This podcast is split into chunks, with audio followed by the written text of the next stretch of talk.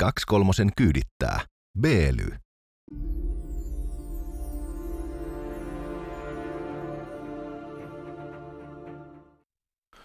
Ketuhäntä Kainalassa Jussi Heikelä, Käpälän raudassa Arto Koskelo. Tämä 23 minuuttia.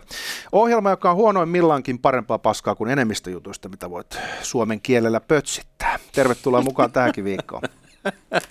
Mä kyllä sanoisin, että tämä vanha klassikko, että me ollaan maailmanluokkaa ja yli. Öö, koska se yli kuuluu sanoa siihen nykyään aina. Eli, eli siinä mielessä mä en rajaisi pelkästään nyt tähän meidän kielialueeseen, vaan kyllä mä lähtisin hakemaan ihan ää, tota, jos se nyt Pohjois-Euroopan dominanssia, niin ainakin Pohjoismaiden. On totta, me tarvitaan isompi hiekkalaatikko tällä hetkellä, mä olen sellainen kissan hiekkaastia. Kyllä, me ollaan, me ollaan totuttu. Ylikasvanut kirjolohi, joka Mutta kissan papanoiden seassa sitten. Me silti olemme sisäsiistejä, mikä on bonusta. No en nyt sanoisi. Tänään, ai ne on sun jäljiltä, okei, nyt mä ymmärrän.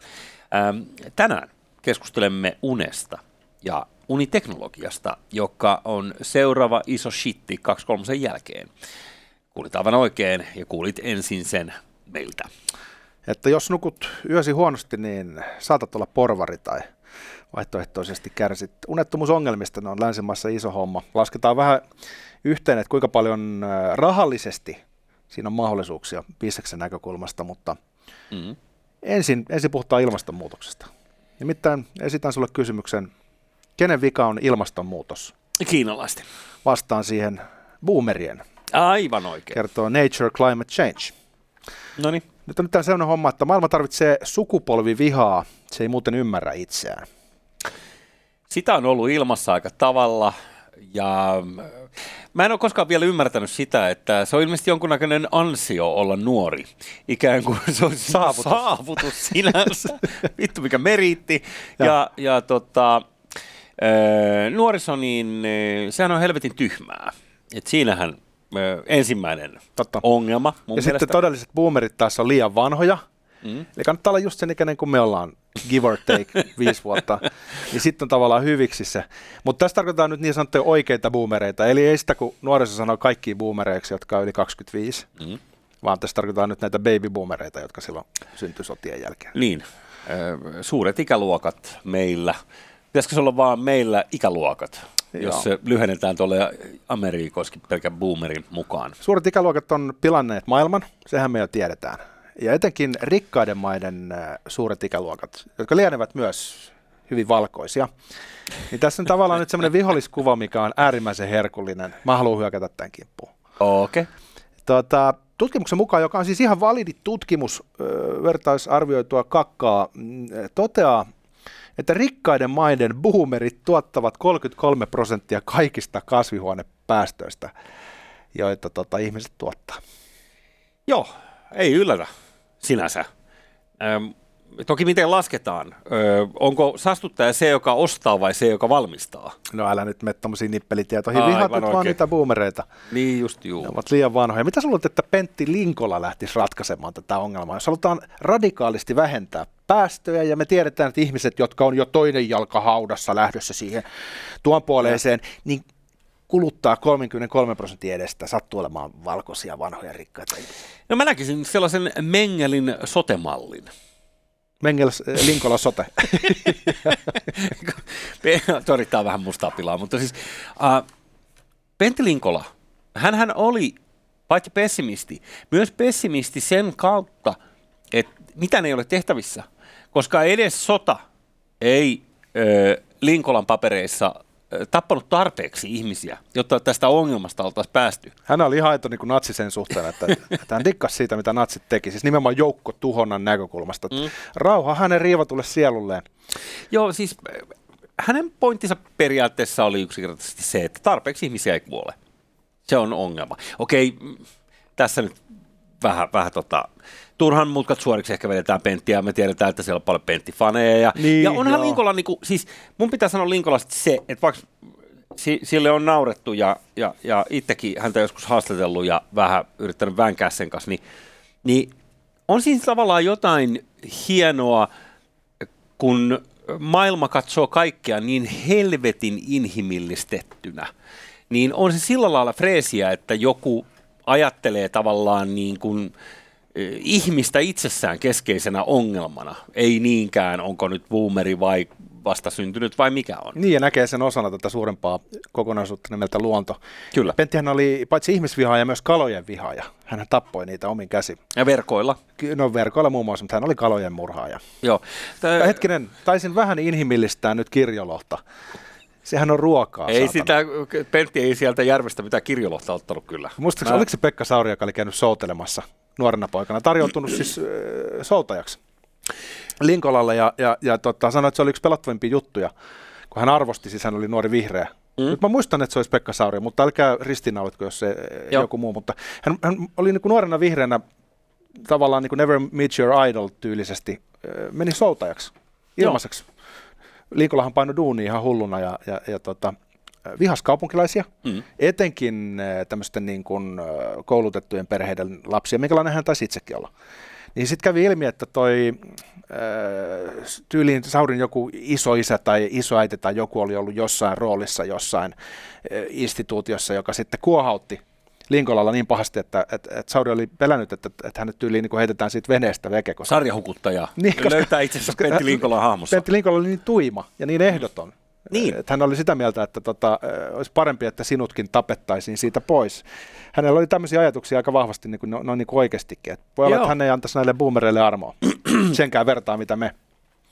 Kerran baarissa ää, tuli Jannu sanomaan, että hei kuuntelin teidän radiorokin ää, L- Linkola-haastiksen, ää, soitin Pentille ja menin soutamaan. Oho, Ää, ja kertoi, että, se oli ää, ollut palkitseva juttu. Että hän oli soittanut sille ja Pentti oli sanonut tervetuloa ja sitten ne oli verkoille mennyt ja ja, sama juttu siis. Mutta hänellä ilmeisesti taustat oli silleen kunnossa, että ei, ei ollut. ei paljastunut mitään sisällissodan aikaisia juttuja tai vastaavia. Niin. 1800-luvulla iso iso isä Voldemort Koskelo kaatoi puun luonnon tuhoa ja Ei, Juuri näin. joutaa mennä. Mm. Tota, mutta joo, ö, mä en muista, mistä tämä lähti. Lähti boomereista, niin, tää läppä. Joo, Joo, joo. Univa. se on, mä allekirjoitan kyllä, kyllä, jotain, jotain vikaa niissä kyllä on. Puhuin siis kirjolohista. Boomereista. uunissa hyvä, kun laittaa merisuolaa päälle. Tota, joo, hyvä.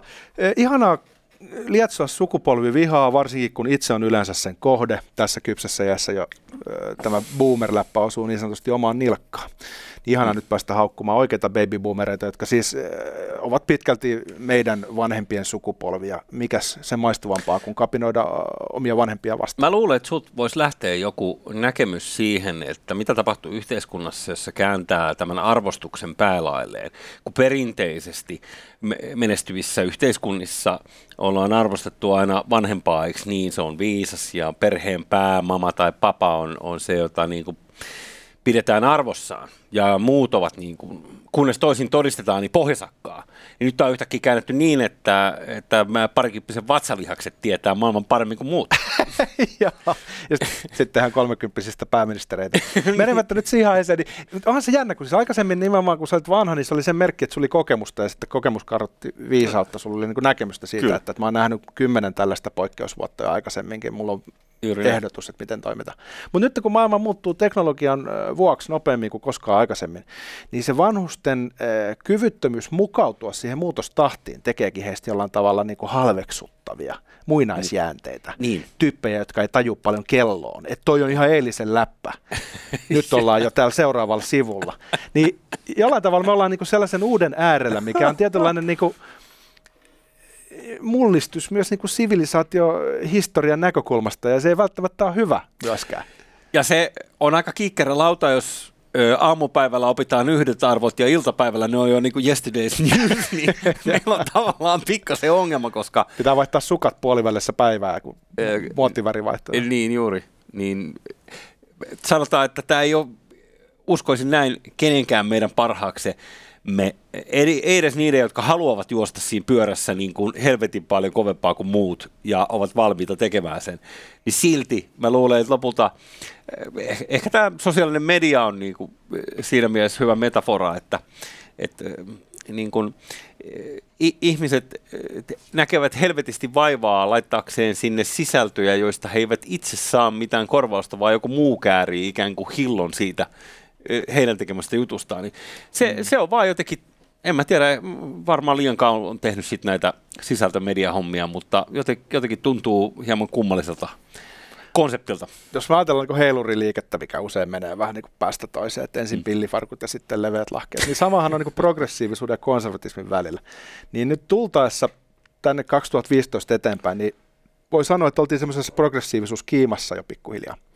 Mm. Eli ihanteena pidettiin suht laajalti hyväksytysti ajatusta, että on hallitus, missä on melkein pelkästään naisia ja mahdollisimman nuori pääministeri on edustava ja näin edelleen. No sitten tota, tuli kriisi, ensin korona ja nyt sitten tämä sota, niin sitten yhtäkkiä ihmiset on taas lähtenyt hakemaan turvaa kokemuksesta. Sauli Niinistön osakkeet on noussut arvoa arvaamattomaan. Häneltä on haluttu kuulla pieniä, pieniä kulmakarvan nostoja ja viisaita sanoja. Ja niin. muutenkin alettu taas eri tavalla näkemään tämä asia. Ja tällaiset kriisit on, ne muuttaa meidän kollektiivista tapaa suhtautua todellisuuteen. Niin olisiko tässä nyt sellainen käynnissä, että se mikä oli hetki aikaa ääriasennossa, niin on nyt ehkä sitten palaamassa toiseen. Kuka tässä menee taas toiseen ääriasentoon? Ei, kyllä. Me ollaan helisemässä silloinkin, koska me ollaan ensimmäiset, jotka on ongelmissa silloin, kun eh, konservatiivisuus on ainoa hyväksytty tapa olla olemassa. Helinä on vakio. Se on ihan saletti. Sen verran vaan, että ei tässä kovin montaa muotta ole, kun tuolla naureskeltiin avoimesti Sauli Niinistön tolkun ihmiset läpille. Joo. Et si- siitä on muutamia vuosia, mä en nyt osaa sanoa tarkkaan. Olisiko se ollut jotain 18, mm. 16, 17, jotain se... Niin se, se oli niinku, osan porukan mielestä niinku halveksuttavaa puhua tolkun ihmisistä. Joo. E, e, ja, ja Niinistö yritti vaan ehkä niinku sanoa, että hei, et, pankaa pikkasen malttiin. Tuossakin on just se ajatus, että maltillisuus itsessään olisi ääriajattelu, mikä Joo. on merkitysten nurinperin kääntö. Ja mun mielestä aika valheellinen tapa yrittää rakentaa todellisuutta sanoilla. Et kyllä kaikki ymmärtää, että maltillisuus on siellä keskellä, että se on sentrististä ja, ja pyrkii nimenomaan niin. tasapainoon, kun sitten taas se, joka heittelee tikareilla maltillisia ihmisiä, niin ehkä herkemmin olisi nähtävissä jonain muuna. Näin on. Mutta mut silloin se, sä oot ihan oikein, mä olen samaa mieltä. Silloin mm. ikään kuin, varsinkin täällä Etelän mediassa, täällä kuule Helsingissä, niin musta mm. tuntuu, että se oli jo niin voitolla niskan päällä se sellainen ajattelu. Että nyt ollaan tultu siitä takaspäin ja hyvä niin. Hei. Seuraava aihe. Niin, koska tuossa kattelin, että meidän on pakko päästä myös unimaisemaan. No mennään siihenkin, mutta yksi pikkujuttu väliin. Ai, oli. sekin vielä. ja, Totta kai. Toi... Ja yksi pikkujuttu ennen sitä. Mä sanon sen verran. Uh, Patreon. Tämän viikon perjantain, anteeksi lauantaina, uh, julkaisemme jälleen uuden Patreon jakson. Kerromme aiheen myöhemmin, mutta kehotamme kaikkia tukemaan tätä ohjelmaa. Sillä tavalla saatte omaa eksklusisältöä tulevana lauantaina ja pääsette pätemään sillä nyt sitten vaikka en tiedä, pääsiäis riehassa. Voita leivän päälle myös meille. Mm. Tota, Venäjällä perinteisesti omaisuuden suoja ei ollut ihan niin jämäkkä kuin se on ollut länsimaissa. Siellä nyt on vähän kaiken näköistä. Kyllä. Mutta jostain syystä kuitenkin, kun siellä oli ihan hulluna rahaa, niin kaikki luksusmerkithän on mennyt Moskovaan ja Pietariin. Ja meilläkin on äh, luikkariliikkeestä paljon venäläiset käyneet ostamassa. Joo, koska jossain kohtaa se oli edullisempaa ostaa Helsingistä kuin sieltä Pietarista, niin ne sitten osti Helsingin reissulla. Niin se oli sitten joku Euroopan paras niin kuin bang for buck Louis Vuittonille tuotto-odotus. Nö, nö, nö. Joo. Niin tota, nyt luksusmerkit, kun tässä on sellainen tilanne, että on toi sota käynnissä ja sitten siellä on ne pakotteet, niin tota, on nyt sitten uuden tilanteen äärellä ilmeisesti, koska on tämmöinen ennakkotapaus, missä äh, luksuskellovalmistaja Audemars Piguet joutui viranomaisten hampaisiin. Eli tällainen tyypillinen venäläinen tapaus, missä turvallisuuspalveluiden edustajat tulee mestoille, ilmeisesti FSPn edustajat, ja sanoo, että teillä on vähän tuossa tullauksessa epäselvyyksiä, joudumme takavarikoimaan miljoonien edestä teidän luksuskelloja. Aivan oikein. Ja niitä ei sitten enää ikinä nähdä. Joo, löytyykö FSP-toimistolta jengiltä aika makeat aikaraudat vai? Bling bling. Öö, tehdäänkö sillä muuta tiliä sitten? Todennäköisesti ne lähtee samaa reittiä kuin laittomat tupakat sun muut, mitkä on niin FFPn tämmöistä bread and butter-osasta. Sehän toimii vähän niin kuin rypäs ma- erilaisia pikkumafioita ilmeisesti. Se, se, se, se, on, se on toiminut näin niin kuin pitkään, se on ollut tällainen. Mutta nyt niin kuin täällä tapahtuu muutama päivä sen jälkeen, kun Sveitsi ilmoitti, että hekin on mukana näissä länsimaisissa pakotteissa. Niin voi olla, että monet luksusmerkit, tämmöiset sveitsiläiset kellomerkit, saattaa joutua tällaisen kohtelun ö, uhreiksi, kuka ties, tämmöinen yleistyy, niin ehkä siinä on loogista ajatella, että he sitten vetäytyy sieltä markkinoilta. että sen lisäksi, että kohta on Neuvostoliiton ö, leipäjonot takaisin Moskovassa, niin kohta siellä ei ole enää edes niitä eliitin himoitsemia luksustuotteita, kun, kun ei se oikein ole järkevää. No jos itse olisin jossain vaikka kyseisen firman hallinnossa hommissa, niin saattaisin ehdottaa jossain kuukausikokouksessa, että ah, by the way, meiltä lähti muutama miltsi rekkalasti viimeksi, että Saat aika paljon painaa sitä Royal kelloa että saat katettua noita joo, että et pitäisikö pistää vähän sokemmalle sitä osastoa ja myydä, myydä nyt sitten vaikka noille shakeille jatkossa. Nyt mennään siihen uniaiheeseen. Ja Mm. Tämä on sen takia herkullinen aihe, että siitä on tosiaan tulossa ilmeisesti iso bisnes. Tota, henkilökohtainen kysymys, miten hyvin nukut yösi? Öö, minä. Erinomaisesti niin kuin näkyy. Ei kun, öö, no, sä tiedät, öö, mä oon sellainen niin kuin aloitteleva nukkuja. Nukut silloin tällöin pätkässä. Ei joskus mä nukun jotain. Mutta nukkuminen ei ole mi- missään nimessä mun ydinosaamisaluetta. Jos ufomiehet katsoisivat tuolta avaruudesta käsin, niin he saattaisi päätellä, että se todennäköisesti kuulut tähän rikkaaseen maailmaan, koska siis nimenomaan tämä varakas osa maailmasta kärsii univajeesta. No se ei ole kyllä kohdannut vielä, että nyt on joku väärinkäsitys. Nimenomaan yhteiskunta on rikas tässä ympärillä. Että Hei, kiva, että joku on. Ne on laskenut The Economistissa, että huono uni maksaa Jenkeille 400 miljardia vuodessa jonkin sortin tulon menetyksenä.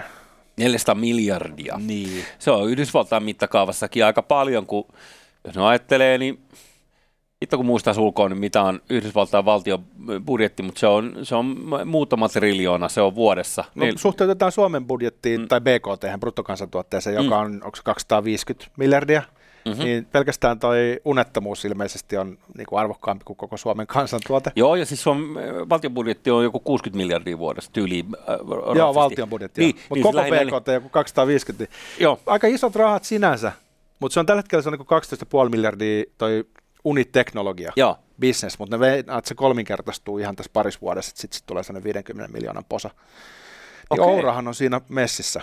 Mulla on itsellä tuommoinen Ourasormus. Joo, aika monella on näitä ourasormuksia. Kun se on Ja suomalainen. sitten, kyllä. Ja sitten aamulla herätään ja katsotaan, että no niin, tänään nukuin, hy- okei mä nukuin hyvin, hei, nyt kaikki konniksessa, ei mitään. Ei, mä nyt on hyvin. vapaa päivä, rokulipäivä. Oura on sitä mieltä. Ei, mä, en, mä en missään nimessä uskalla ottaa tuollaista äh, grima käärmekieltä omaan sormeeni, koska sehän kertoo mulle jotain sellaisia asioita, mitkä on epäedullisia kannalta. Niin mä haluaisin vaan elää mieluummin tässä fasadissa, että hei, mulla on, mulla on kaikki hyvin. Mä oon totta sormuksen Oura. Hieman samalla tavalla kuin äh, Klonkku.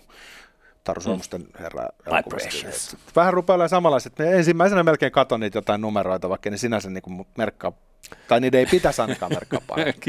Se on omitoista, mutta senkin firman arvo on siis melkein miljardi dollaria jo.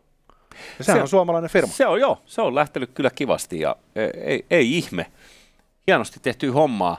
Öö, ja sun kaltaisille telemetrianörteille, öö, ehdottomasti niin statsit nikkareille. Niin, Niin, mä oon itse asiassa aika vastahakoinen tuossa, että mä en ole niinku sellainen Ah, jaa. tilastoihminen lainkaan. Ja Mä, en niinku, mä oon itse asiassa niinku aika myöhäinen niinku tollainen niinku omaksuja, mitä tulee tällaiseen uudenlaiseen teknologiaan. Okei, mä oon aina to, öö, niin kuin oppinut sut tuntemaan sellaisen, että sä mielellään kattelet vähän, että mitä taulukko näyttää. No ei, kun mulla on mekaaniset kellot ja vanha-aikaista, me- yleensä vanha puhelinmalli. Ja tiedätkö, mä en ole sellainen, joka ensimmäisenä intoilisi. Mm? Mä sain tämän lahjana.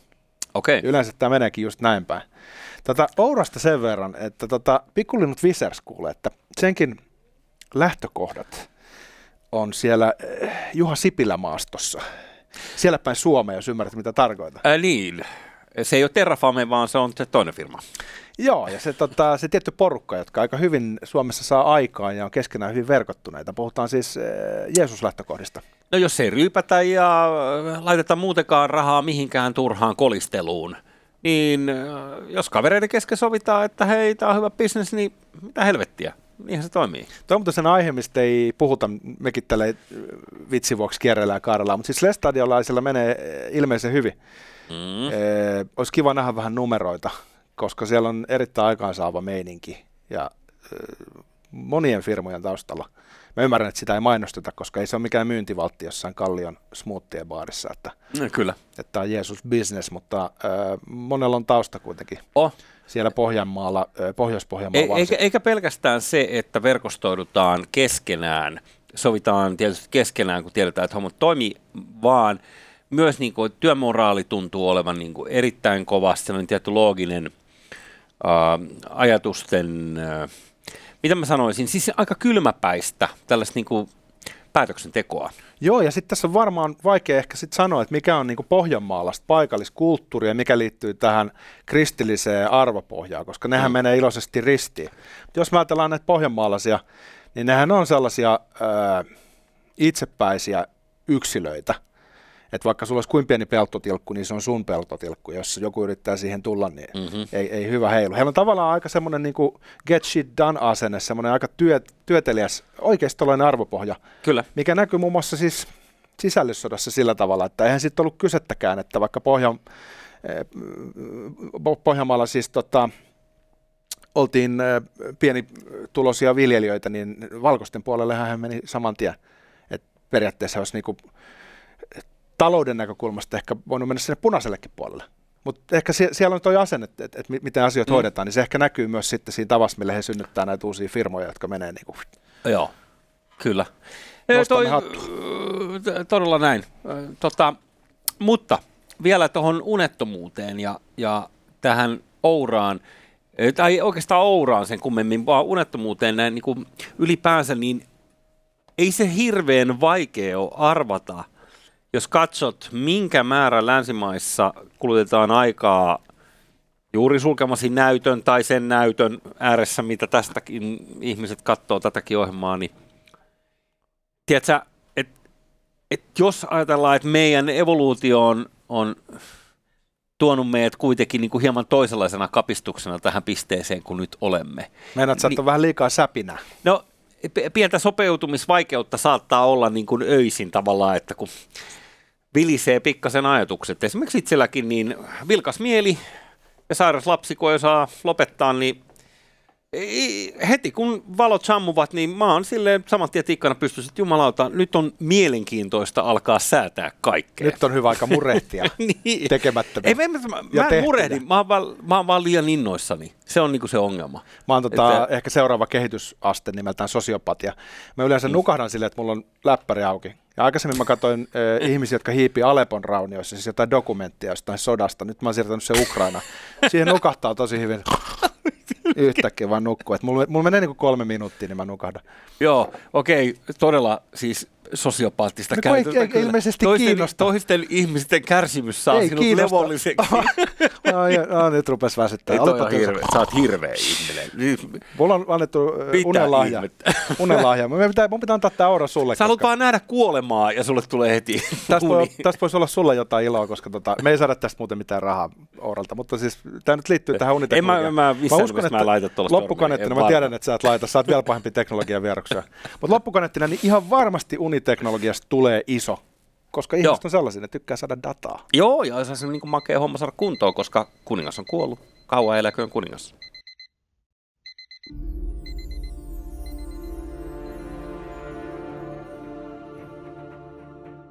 Kaksi kolmosen kyydittää. B-ly.